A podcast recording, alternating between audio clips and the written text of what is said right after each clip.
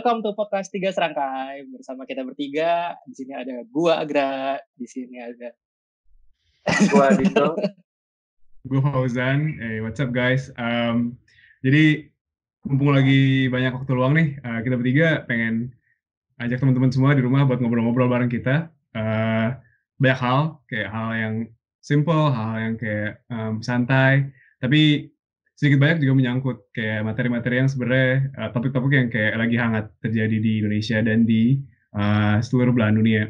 Uh, but just a disclaimer, ini semua fully our opinion. Jadi kayak kalau misalnya kalian ngerasa ada yang beda atau apa, kayak feel free to uh, reach out to us, kayak you know uh, nulis komen atau apa gitu kasih tahu kita aja. And um, gimana ya? Sekarang kerasanya zaman udah berubah banget ya. Um, tiga bulan terakhir berubah. Iya, tiga bulan terakhir berubah berubah drastis yang tadinya apa yang kita tahu sekarang kayak masa depan agak-agak ini nih, agak-agak you know. Blur. Iya, yeah, big question mark. Um, jadi gimana guys? How are, uh, how's Corona hitting you guys? Gimana, Grato? Uh, ya sebenarnya kayak kita semua juga pasti punya plan lah ya dari awal tahun 2020 tuh mau ngapain-ngapain. Turns out uh, coronavirus outbreak dan macam-macam dan gue sendiri sih kondisinya uh, kebetulan pas banget gue baru uh, cabut dari kantor lama buat ngurusin sekolah dan macam-macam jadi ya sekarang uh, kebanyakan sih course terus ngerjain proyek-proyek sampingan dan ya seperti orang-orang lain lah selama masa pandemik ini kayak ya trying to survive aja sih with our own aja gitu. Hmm. Itu gimana tuh? Kalau gue ya pertama corona ini sih sempat dihentiin kegiatan kantor jadi nggak masuk. Terus kalau gue kan banyaknya di lapangan, jadi gue banyak survei-survei gitu. Setelah beberapa lama sempat di pause, akhirnya sekarang jalan lagi. Cuman hmm. kayak pakai safety protokol lah, dikasih apa hand sanitizer dari kantor, masker, dilengkapi segala macam, sama kerjanya nggak di kantor lagi tapi langsung balik ke rumah setelah itu dan hmm. jadi nggak bisa kumpul-kumpul diskusi lagi ya yang agak susahnya sih hmm. jadi ya sama itu sih kayak benar tadi kata Agra kayak rencana dari awal tahun ternyata kayak trajektorinya jadi ada polisi tidurnya aja jadi ada hambatan gitu rencananya jadi rencananya jadi agak uh, ada jalur lain lah lo gimana di sana Jan? Uh, di sini dan di New York. Uh, well, um, kayaknya panas banget nih. Iya sih panas tapi sama hal yang lain sih lebih. Iya. Kalau Corona sendiri kayak udah makin ini sih udah makin better. Um, kayak kita bentar lagi opening tanggal 8 rencananya. Baru diumumin kemarin pagi sama Governor Cuomo. Uh, hopefully ini sih uh, um, gue bisa balik lagi kerja ke kantor kayak dua minggu dari sekarang probably. Tapi maksudnya kayak so far so good sih. WFA menurut gue mantep banget sih. Enak sih. Gue suka gue suka banget sih. Ya sih? Kayak infrastrukturnya di sana pasti Jadi lebih kayak punya usaha sendiri gitu. Iya, lebih ready sih tapi kayaknya kayak ngatur waktu sendiri kayak apa namanya um, lu bisa mandi jam 11 gitu nggak ada yang nggak ada yang protes. Pakai celana pendek. Iya, pendek. Dicariin bilang aja kayak um, sorry I'm having lunch. Padahal kayak orang tahu itu Ramadan gitu loh. Sementara gue muslim. Oh, ini bisa ketahuan dari sini. Tapi ya itu di sini di sini sih uh, lumayan ini ya lumayan rasional gitu. Kayak openingnya uh, ada parameternya jelas kayak kurva lagi turun. Pokoknya sesuai protokol lah. Tapi yang gue perhatiin di Indonesia kayaknya nyali pemerintah gede juga gitu ya. Kayak buka like reopen the country. Pada saat curve-nya lagi tinggi tingginya kayak gimana sih? Kayak like is that something bad or is that something good? Kalau gue ya ngelihat dari perspektif uh, ya middle class Indonesian kayak hmm. kebanyakan ya working class lah gitu ya. Uh, ya pasti semua negara pas kena isu vaksin ini pasti mereka lockdown lah ya kayak nggak ada vaksin ya mau nggak mau uh, batasin pergerakan manusianya. Cuman ya uh, udah jalan hampir tiga bulanan dan ternyata ya keberjalanannya menurut gua kayak nggak terlalu ya, baik gitu loh. Striknya juga enggak tapi juga uh, ya setengah-setengah jadinya. Terus hmm. akhirnya dari padahal waktu awal kita udah setuju nih oke okay, lockdown. Dari pengusaha pun oke okay, fine kita coba uh, pause sebentar. Dari pekerjanya juga pause sebentar ya tapi kayak sampai sekarang jadinya um, menurut gue setengahnya dikorbanin yang ekonominya juga melambat. Kita semua jadi kerjanya banyak yang kena layoff di Jakarta dan banyak banget. Uh, teman-teman gue backgroundnya arsitek uh, kena pay cut lah ada yang kena layoff juga dan proyek-proyek berhenti.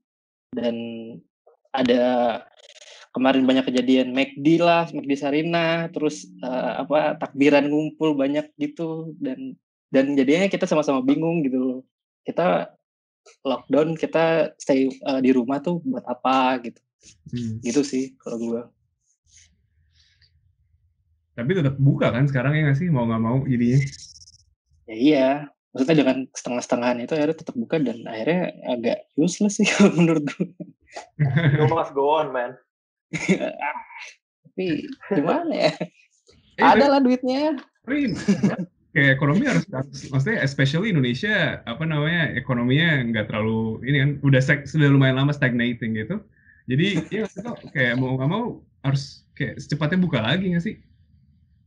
Iya, kalau gue lihat sih kayak apa ya? Kalau di sini tuh ekonominya bukan pekerjaan-pekerjaan yang memungkinkan kerja dari rumah gitu loh.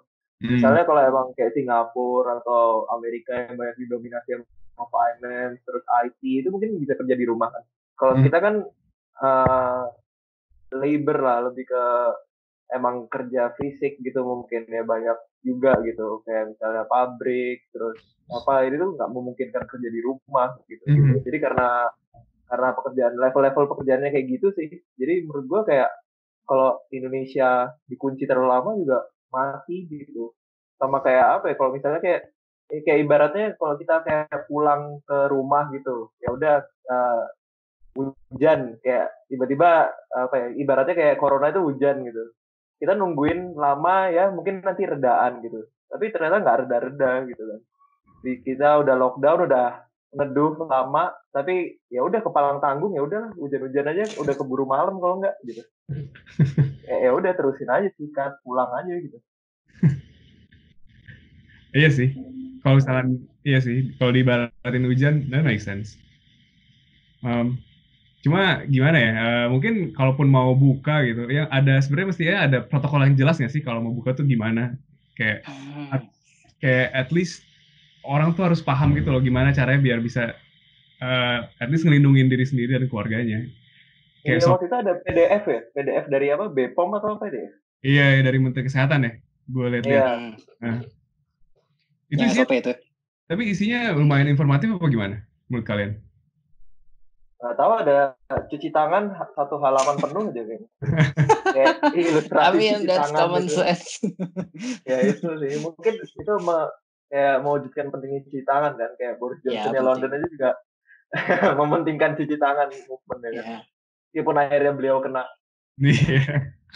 ya, that's least it can susah, do. Iya. Gitu-gitu sih. Protokolnya banyak yang normatif sih ya. Ya emang apa ya? Kita emang nggak bisa ngindarin 100% kali ya. Emang. Mm -hmm. Iya. Iya mungkin ini kali ya. Um, itu kan bentuk bentuk dari bentuk uh, publikasi dari pemerintah itu lebih ke masyarakat sentris kan itu kayak ini loh hal yang mesti dilakukan masyarakat cuma yang kita belum lihat mungkin pemerintah tuh bakal ngapain gitu loh untuk um, mengeksekusi mengeksekusi um, reopening ini ya nggak sih kayak kalau misalkan uh, gue mau refer ke uh, like my publication uh, di internet yang kemarin kayak uh, medium ya medium Yoi. medium nanti taruh linknya lah ya, paham. Itu kan kayak um, menurut gua pribadi ya kayak ada sebenarnya langkah-langkah yang pemerintah bisa lakukan gitu loh untuk me, apa ya untuk kayak at least um, save Indonesia from like dying. Kayak contohnya misalkan um, you know higher contact tracing yang banyak. Karena kan banyak orang yang lose their jobs dan kayak mereka butuh kerjaan kan. Dan sebenarnya apa namanya pemerintah uh, daerah gitu bisa nge-hire mereka untuk jadi contact tracers yang yang gunanya yaitu nge-trace uh, orang-orang yang udah kena positif, habis itu kayak siapa aja yang mereka uh, temuin, track recordnya gimana, histori gimana, dan dengan gitu uh, testing yang limited yang Indonesia itu bisa dipakai untuk ngetes orang-orang yang uh, di uh, punya di di di ditilik punya potensi. Jadi kayak targeted testing.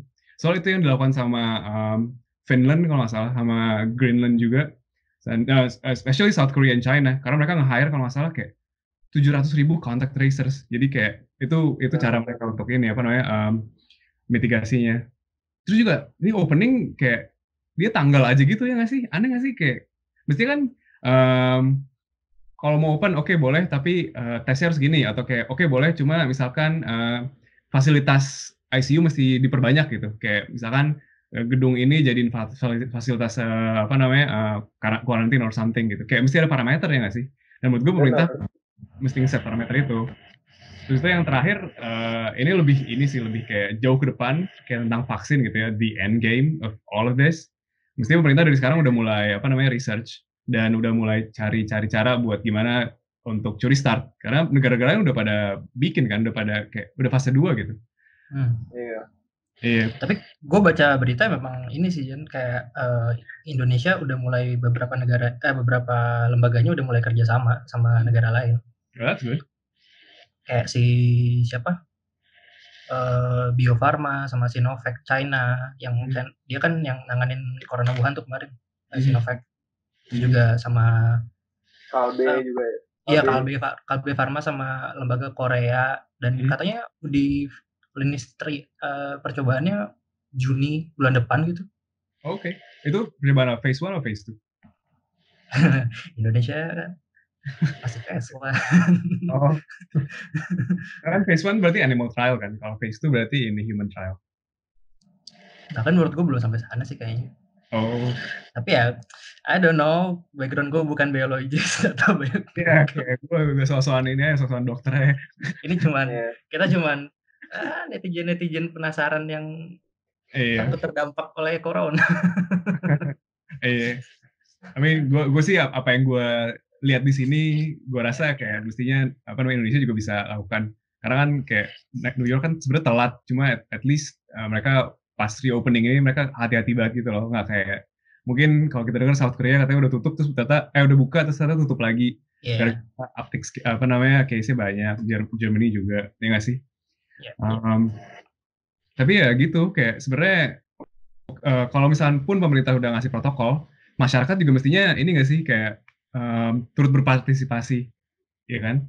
Tapi yeah. kita uh, orang-orang di Indo kayak perilakunya ya kadang-kadang suka bizarre gitu ya nggak sih? Suka kayak aneh-aneh tapi kita juga setahu gue kayak yang mau dibuka tuh beberapa daerah yang apa yang udah hijau ya katanya atau udah yeah. orange lah ya Hmm. Yeah. Jadi kayak yang apa kalau di kalau mereka parameternya kayaknya uh, penularan deh penularannya udah ber, ber, apa, kurang dari satu orang gitu. Kalau sebelumnya kayak satu orang nularin satu, sekarang udah dari kurang dari. Gitu. Hmm. Mungkin daerah-daerah itu uh, gue hmm. ya. karena emang Indonesia juga butuh buka cepet sih karena emang kita, kita kontak tracingnya tadi sih yang kayak kata lu Jan emang kita kan lemah jadi emang apa ya kita nungguin lockdown pun di karantina pun di apa di PSBB tapi kalau nggak ada kontak tracing atau juga ya sih ya cuman nunggu aja kan iya yeah, iya yeah. terus nanti dibuka penularan tetap aja jalan gitu jadi iya. menurut gue kalau emang harusnya dibuka ya mungkin parameternya pemerintah dikira udah cukup, ya mungkin harus dibuka kali ya. Iya. Jadi iya sih. Um, artinya dibuka, tapi paraleli semua hal-hal yang udah dibangun harus dilanjutkan kayak apa namanya mitigasi harus dilanjutkan. Jadi nggak serta merta kayak buka udah gitu kan. Tapi kan kayak mereka juga harus tetap effort effortnya, right? Dan dibuka ya, dengan Judul new normal itu ya? Iya. New abnormal. abnormal is the new normal. Tapi ya lucunya masyarakat Indonesia juga sepertinya rada-rada kadang-kadang rada-rada abnormal juga ya nggak sih? Ya, kayak ya. gini-ginian pasti pemerintahnya juga, ah, masyarakat kita-kitanya juga. Ah. iya. Kita susah sih, paling susah tuh distancing kayaknya menurut gue kita. Kayak iya apa ya orang Indonesia tuh biasa space antar orang itu lumayan deket nggak sih? Apa hubungan populasi sama jumlah populasi? Ya mungkin berhubungan juga sama jumlah populasi, tapi kayak bayangin misalnya di supermarket atau kayak di uh, pasar itu distancing itu susah banget. Iya sih. kerasa emang padat banget. Bener-bener. Sama culture ya. tapi dari kayak temen lo gitu ada gak sih yang kayak em, ada perilaku yang lo perhatiin berbeda gak sih dari yang sebelumnya?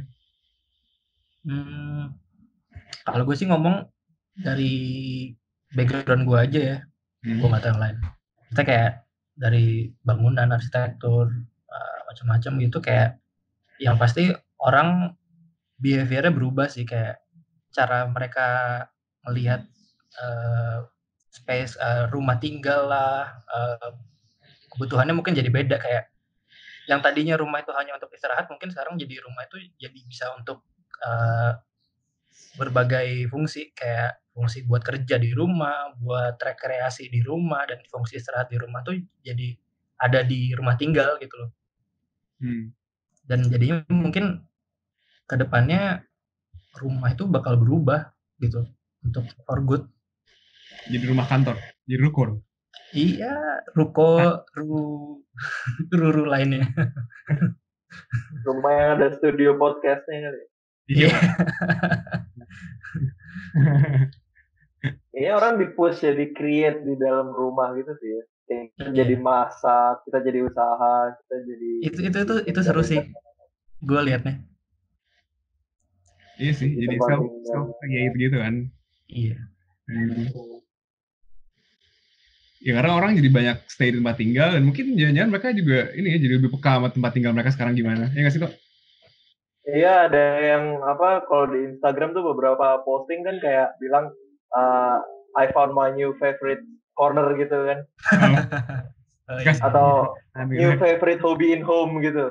Itu kayak gue beberapa kali, kali lihat teman-teman pada ngepost itu kayak tiba-tiba gue jadi suka uh, bagian pojokan ini gitu karena gue bisa kerja di sini gitu. Atau gue bisa kerja di loteng atau segala gitu gitu sih. Kayak lebih merhatiin ya harusnya Jadi care sama rumah dan itu sebenarnya bikin ini ya kayak argumen bahwa sebenarnya well architecture matters right iya Ya. benar pasti better sih. mungkin selama ini kita kayak kadang-kadang suka neglect gitu loh kayak ah ya udahlah pojokan itu kayak nggak penting tapi ternyata sekarang orang-orang jadi nemuin kayak yang kecil-kecil gitu dan mestinya kita sebagai orang-orang yang punya background di architecture ini dong jadi kayak pay attention ke hal-hal yang lebih detail lagi ya nggak sih iya sebelumnya space-nya ya di luar gitu ngerasain kayak kita harus pergi kita apa ngerasain space-nya di mall ya di, di rumah tinggal tidur doang nggak kerasa space-nya jelek ternyata.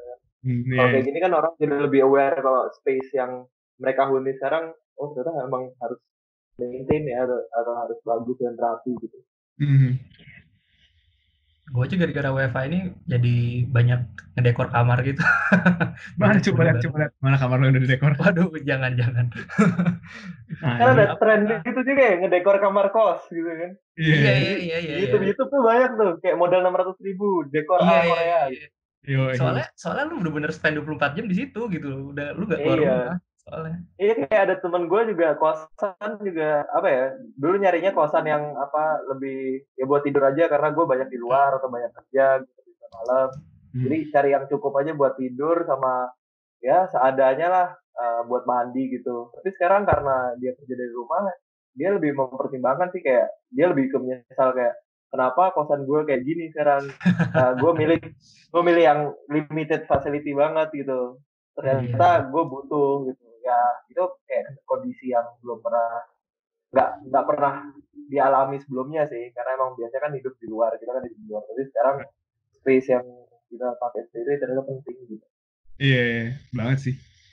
So, gue kemarin lihat ada ini sih yang eh, nggak tahu ini kayak ngetren atau gimana, cuma orang-orang tuh mulai ngedekor dindingnya pakai koran-koran gitu. Iya, gue lihat di Twitter. Nggak tahu kayak gaya apa yang mau di ini, tapi kayak koran-koran gitu semuanya. Ala-ala klepot popo gitu toh.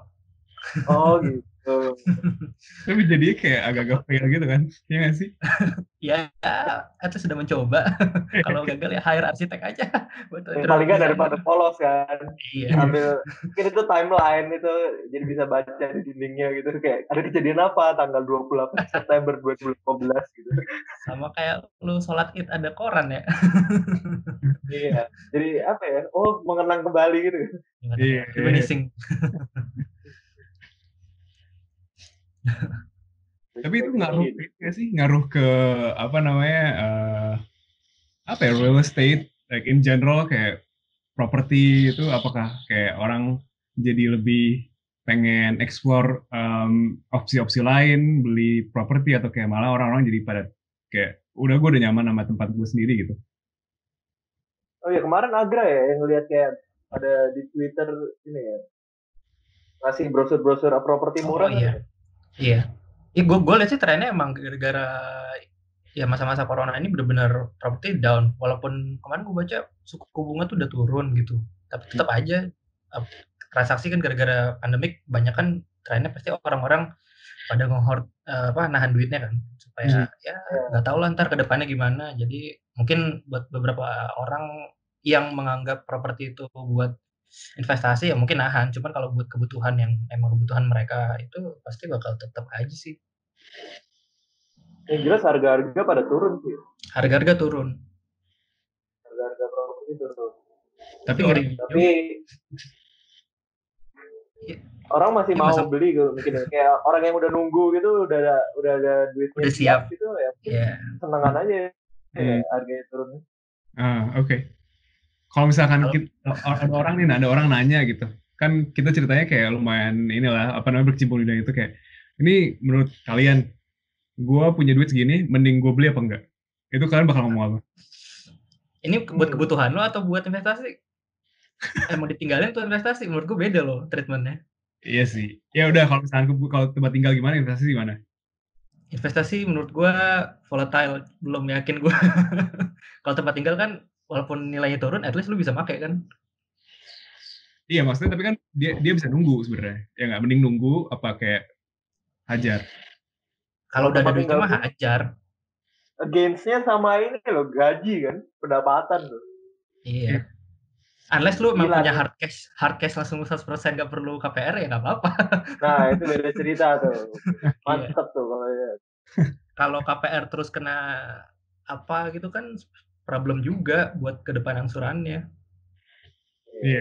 Iya. Masih maksud- maksudnya itu for- menurut gua risky sih. Hmm. Tapi kata Warren Buffett kan be greedy when others are fearful. Eh, Warren Buffett duitnya banyak. Rugi pun masih bisa invest lagi. Kita duit. Iya nih, kayak, kayak next time Warren Buffett mesti kita undang sih di podcast ini. Oke, Iya. bisa. Karena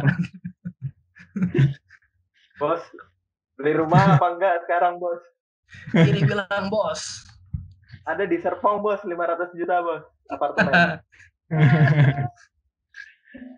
sama dia sikat kali ya. Tapi soalnya kan kita tahu nih ini bakal kayak lumayan lama gitu di sini, ya nggak sih eh, si corona ini. Jadi kalau misalkan orang orang butuh tempat tinggal ya menurut menurut lu pada mending mereka tetap stay rent aja dulu atau kontrak dulu gitu atau kayak this is a good time karena kebetulan harganya juga lagi turun. Soalnya kan kayak nggak ap- apa ya eh, kalau ditunggu-tunggu juga kata Dito tadi ya ini kayak hujan jangan emang nggak bakal apa redanya masih lama ya kan? Kalau menurut gue sih mungkin menganalisa dari ini sih, kayak pekerjaannya kira-kira aman atau enggak. Kalau emang nyicil kan. Terus Hmm. kayak dana-dana lain mungkin kayak dana emergency atau apa mungkin kalau udah kepenuhi kalau emang udah ada dana emergency kayak dan cukup menurut mungkin menurut gue kayak why not karena harganya lagi murah sama kredit lagi turun kan bunganya jadi Hmm. kayak ambil aja Setengah. Bahkan tuh gue liat, gue liat sempat ya itu kasihan Uh-uh. kayak dia KPR mau eh KPR kredit mobil gitu. Terus Hmm. baru baru berapa bulan sebulan dua bulan terus ya itu kena layoff. Hmm. Benar-benar nol, nol jadi. Mobilnya diambil Nah, sama itu harus Hmm, Nah itu gue nggak tahu. tuh. kayak pekerjaannya kira-kira aman atau enggak juga bingung ya kayak misalnya dokter gitu Semua- sama deh kalau yang. Kan ada yang kemarin ada grafiknya itu yang apa Iya. yang terpapar sama kalau makanan delivery emang dari dulu bisnisnya dia itu terus sekarang makin gede mungkin aman ya Tapi Iya. kayaknya tuh kalau gue liat terpapar terpapar corona sih. Corona directly gitu sih tuh, bukan yang terdampak ekonomi corona gitu. Oh kalau medis. Oh,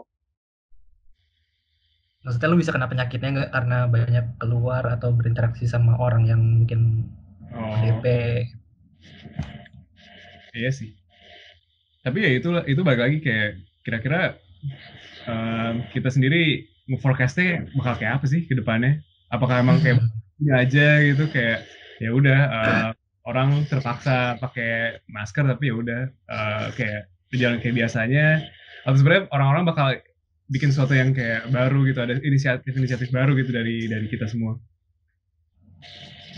Ah, yang pasti kalau gue lihatnya hampir semua industri semenjak corona itu mulai berinovasi sih. Kemarin kalau dari arsitek eh, arsitek aja misalnya, nggak direct sih, nggak direct. Eh, maksudnya iya kita bisa ngedesain rumah yang adaptif sama corona, tapi banyak juga company-company yang bisa mereka punya kayak BIG itu mereka produce 3D printing apa eh, face cover mask gitu buat eh, dokter-dokter terus kayak kemarin gue baca kayak di US deh eh, ada company startup pizza sesuatu gitu Mhm.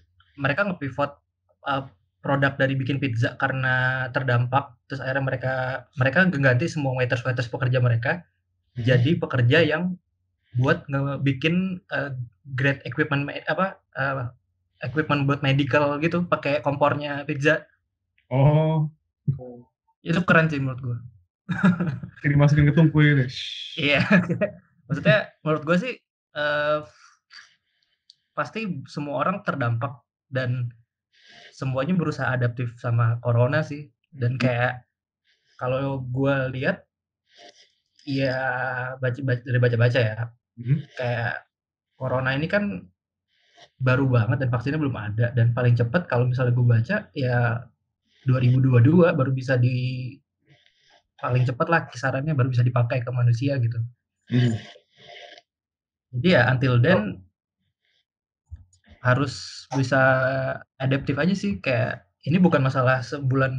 Gue kira sih tadinya kayak ya akhir tahun selesai lah gitu. Ternyata kayak gue sadarin ternyata kayaknya nggak bakal selesai cepet sih. Jadinya memang habit kita mesti bener-bener berubah gitu loh kayak WiFi ini mungkin bisa nggak cuma sebulan dua bulan tapi bisa setahun dua tahun mungkin. Dan kita adaptif sama kebiasaan baru. Lo kalau di sana masuk Jan yang tanggal berapa? Lo mau masuk? Tanggal 8 Eh, 8 Juni itu sebenarnya masih ini ya, apa namanya construction sama curbside retail kayak toko-toko yang di jalanan gitu loh. Kalau Hmm. misal in office, um, I mean in building worker gitu yang eh, apa yang ada di office dalam gedung itu fase kedua which is mungkin seminggu atau dua minggu setelah tanggal 8 jadi mungkin tanggal berapa tuh 15 atau enggak tanggal iya tanggal 22 berarti lo masuknya ini ya yang kantor kan? Iya pegawai kantoran tuh fase 2 Berarti 3 ada protokolnya gitu nggak kayak misalnya kerjanya rolling atau gimana gitu kalau di sana Ada.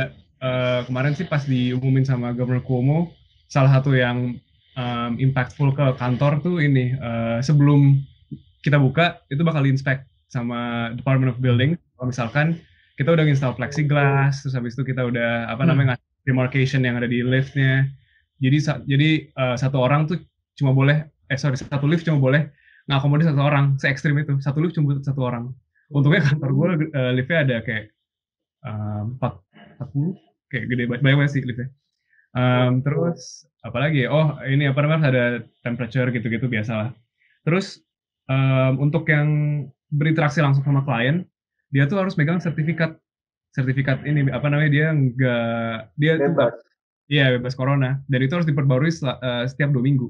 Itu sih sebenarnya yang masih gua belum tahu gimana teknisnya karena itu kan kayak agak-agak ini, eh, risky. Iya. Apa ya? terus gitu kan Iya iya.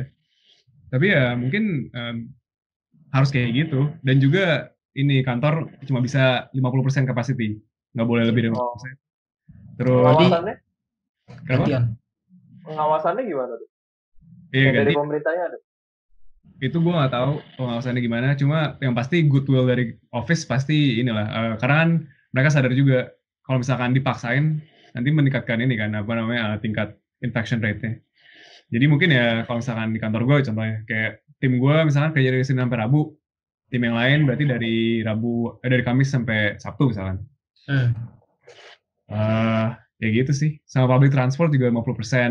Um, hmm kayak subway gitu. Jadi gerbongnya bakal diperbanyak. Karena kan kalau misalkan nggak diperbanyak bakal pack juga kan ujung-ujungnya. Jadi gerbongnya diperbanyak tapi cuma boleh 50%.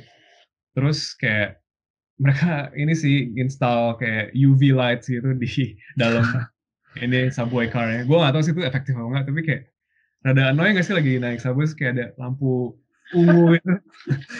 berasa tanaman ya iya tanaman ya rada-rada punk juga sih cuma infos at least apa yang dicuci iya sih hmm. langkahnya harus detail ya kalau emang mau bener mau nyiapin normal di tengah corona yang belum ada vaksinnya ini kayak terus penularannya juga masih tinggi kan yeah. itu pasti kayak harus detail kayak uh, pemerintahnya beriksain gedung sampai standartin gedung udah pasang plexiglass atau belum gitu-gitu kan. Iya. Ya enforcement sih uh, enforcement penting sih kayaknya itu yang uh, dari dulu jadi masalah di negara-negara berkembang. Kayak enforcementnya nggak terlalu kuat somehow. Tapi gue lihat aja kayak di sana hmm? banyak yang protes gara-gara enforcement. Menurut tuh gimana? Kayak freedom my apa my body is my choice kayak gitu gitu Iya, wow. itu sih yang menurut gue beda banget sama Indo. Kayak di sini sih beda gitu loh hmm. approachnya. Di sini di, eh, kalau di Indonesia di enforce kayak mereka ya udah nggak nggak tapi cari-cari jalan untuk kayak cari jalan tikus pasti. Iya. kalau di sini itu dia dianggapnya ini ya kayak violation to human rights. Waduh berat. Gue nggak tahu sih. I think this is something for uh, next podcast probably oke. Okay. tentang kehidupan di sana iya tentang tentang politik tentang ya gitu-gitu lah yang berat-berat gitu. Kan kita nih cerita lagi santai aja gitu gerak oh. yang, berat-berat gitu.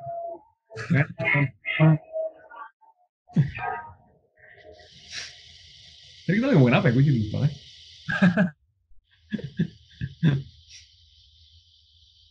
um, ya gitu sih kayak kalau misalkan di Indo trennya kayaknya ya udah nggak bakal beda jauh sama kemarin-kemarin. Soalnya kemarin juga lockdown macet ya gue rasa sekarang juga tetap macet dan orang ini aja cuek aja cuma mereka pakai masker udah gitu doang berarti kan ya kan? That's the uh, Indonesian future. Rada-rada ini ya rada-rada grim rada-rada suram. Tapi kalau gue lihat grassroots movementnya kenceng sih maksudnya hmm. pakai pas awal-awal aja banyak banget setiap orang bikin uh, donasi macam-macam lah gitu-gitu. Hmm. Iya. Yeah, yeah, yeah. Dan dan apa gerak? Enggak. ya.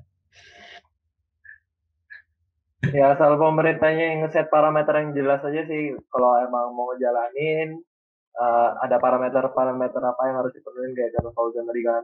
Hmm. Itu butuh sih jangan kayak berdasarkan waktu aja karena udah terlalu lama kita harus jalan gitu tapi mungkin lebih ke mereka netepin apa peraturan apa gitu yang jelas untuk di reinforce untuk di untuk ditegasin sama dilakuin sama rakyatnya gitu kan kalau ngandelin distancing terus masker sanitizer doang ya menurut gue kurang gitu emang harus ada kebijaksanaan dari uh, nyambung ke perusahaannya lah dari pemerintah kayak ngasih peraturan kayak yang 50% kantor gitu-gitu kan. Hmm. Menurut gue itu pentingnya sih. Hmm. Iya berarti harus ada. Ya. Iya. Dan semua stakeholder harus kayak oke okay, gitu kan, setuju gitu. Kita oh. dari semua lebih detail lah. Iya. Jadi sebagai sebagai anak muda Indonesia kita bisa apa nih untuk menyuarakan itu? Sih menyuarakan ke atasan supaya mematuhi peraturan pemerintah yang belum ada mungkin. Susah loh. Kayak kita minta atasan kayak uh, tolong uh, kantor jangan ini itu. Tapi peraturan pemerintah juga nggak ada untuk ngatur itu. Gimana ya? Kita harus berlindung atas apa gitu. Bingung juga. Kan karena Iya. kita lebih nurut ke ke atasan dan perusahaan gitu. Karena ya kita butuh dibayar gitu kan Itu yang Iya. Iya. Padahal mestinya perusahaan juga mikir kalau ini kan buat kebaikan karyawannya ya nggak sih. Cuma kadang-kadang perusahaan kan yang dipikirin sama mereka cuma profit, profit, dan profit. Ya dua-duanya lah. ya untungnya sekarang gua akhirnya ada beberapa apa ya pelunakan lah nggak harus ngantor itu kan mungkin membantu tapi mungkin perusahaan-perusahaan banyak yang nggak pat nggak nggak segitu mempertimbangkan karyawannya juga dan itu yang mungkin pemerintah harus ngatur kan Iya, itu peran pemerintah bukan sih betul. Di situ peran pemerintah. Peran warga. peran warga ya peran warga nggak tahu begitu ada peraturan pemerintah baru bisa ngomong Menaati. Oh, itu apa jadi pocong atau bikin-bikin itu apa namanya? Apaan? Pakai apa? Meriam Main bambu yang buat kawin. pos ada pemeriksaan buat corona ya Yoi. depan, di depan ini di depan portal Iya. iya. nah, Ya, gunanya kan jadi senang mereka. iya terus semprot semprot kan sebelum masuk ke portal gitu gitu kan mungkin itu yang bisa dilakukan masyarakat Iya. Itu bisa jadi lapangan pekerjaan baru juga sebenarnya. Ya nggak sih? Ada petugas iya pengecekan corona Iya, Iya, iya, iya. Satgas corona ini apa namanya di Karang Taruna masing-masing daerah ya kan? Bisa. hand washer professional hand washer Eh, medical assistant Nyuciin tangan orang kena kena juga dong kalau dia nyuci tangan orang. kan beralaskan sabun gitu Oh, iya, misalnya kan betul. langsung salaman pak salaman dulu sa- sabunnya gitu solusi-solusi yang bisa dilakukan masyarakat ya mungkin kayak gitu-gitu Eh, kreatif kreatif sih sebenarnya. Dulu kan sem- sempat ramai yang bikin apa? Eh, bil- bilik yang buat apa? apa? Oh, disinfektan oh iya. Disinfektan. Iya, iya, iya. Siapa namanya? Anaknya SBY yang bikin ya? Banyak lah itu nggak cuma di doang. Banyak banget. nah itu salah satu masyarakat juga kan ya, ya yang bisa dilakukan masyarakat paling kayak gitu-gitu nyemprot gitu-gitu kan Berarti kita butuh skala yang lebih besar juga nah, iya, berarti lebih ke inovasi individual aja gitu ya sih? Bikin-bikin. iya Gerakan kepedulian. kalau kita terbatas ya paling nggak kita ngatur diri sendiri lah itu yang Iya. bisa gitu Mhm. Iya, iya, iya. iya. Interesting. pulang mandi ganti baju langsung Iya. New normal. Yang biasanya mandi baru besok paginya kan sebelum berangkat. iya sekarang harus Sebenarnya kita udah ngobrol lumayan lama nih. Um, mungkin kayak untuk untuk untuk teman-teman di rumah yang kayak yang sekarang eh, yang masih uh, stick with us nih kayak ada ada 12 orang nih yang lagi nonton kita live. Um, pasti penasaran kan kayak sebenarnya kita nih apa sih gitu kita ngapain sih sebenarnya di sini. Jadi ceritanya sih ya udah um, kita bertiga tuh dulu sempet uh, bikin kayak startup bareng gitu um, di bidang architecture dan you know a little bit of housing and commercial. Jadi kita uh, punya mimpi gitu gimana caranya uh, ide-ide kita lewat you know talks or design gitu bisa ngasih apa ya orang-orang di Indonesia um, affordable um, housing tempat tinggal yang layak tapi affordable terus juga kayak affordable retail juga dan um, sekarang nih karena as you know lagi pandemic kita berusaha untuk um, gimana caranya menginspirasi teman-teman tetap lewat uh, you know ngobrol-ngobrol kayak gini.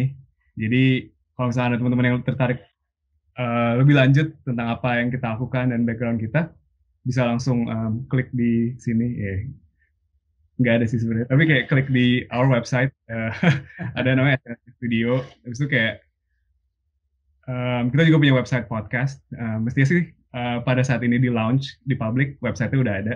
Bisa langsung ke sana juga. Terus kita bertiga nih juga lumayan aktif uh, nulis di Medium. Banyak tulisan-tulisan kita yang um, lumayan ini ya lumayan berbobot ya. Kayak waktu itu Agra pernah tentang kayak the future of uh, digital architecture. Habis itu Dito waktu itu pernah nulis uh, beberapa analisis tentang uh, kota Jakarta dan pengalaman-pengalaman dia selama di Jakarta juga. Karena lo kan sebenarnya pendatang gitu kan di Jakarta ya nggak tahu? Iya, gue pendatang. Pendatang.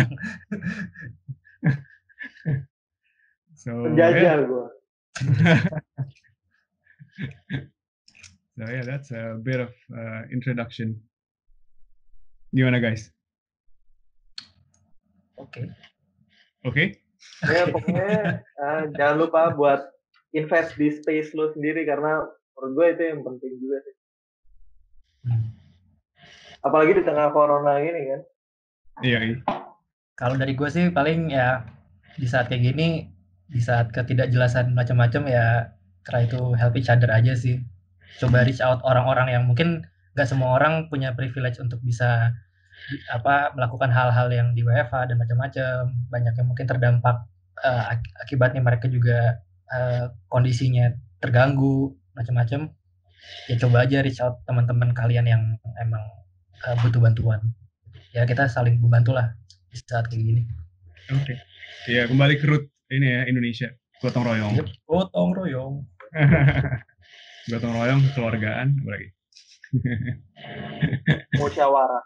Musyawarah. Iya udah. Pesan-pesan yang sangat bagus. Kalau dari gue sih apa ya? um, enjoy aja. Nggak usah terlalu pikirin. Enjoy Produktif Jakarta. aja. Terus eh, ya coba cari ini aja cari cara untuk ngisi waktu luang kayak contohnya bikin podcast. Ya, tetap lakuin apa yang bisa lo lakuin. Ya, Ya, apa pun yang bisa lakukan lah. Keep your sanity lah. Lakukan dari rumah, lakukan dari rumah. Iya. Rumah. Karena ya namanya dunia, dunia emang akan selalu kayak dinamis gitu loh. Jadi kayak mau nggak mau kita harus terus beradaptasi, right? Kayak lapangan ya. Yoi, lawan bola. um, ya udah, kayaknya kita nggak bisa ini sih nggak bisa lama-lama soalnya gue kayak harus cabut deh. Oke. Lo lo nggak lo pada nggak ada agenda apa? Gue mau cabut ntar aja. Oh lo mau cabut juga? Gak cabut keluar sih. kan WFA. Kan gak boleh keluar. Jadi paling gimana gerak? Oke. Eh, jadi ya tunggu podcast eh, episode-episode berikutnya. Eh, di channel kita ini podcast tiga serangkai. See you again guys. Alright, bye.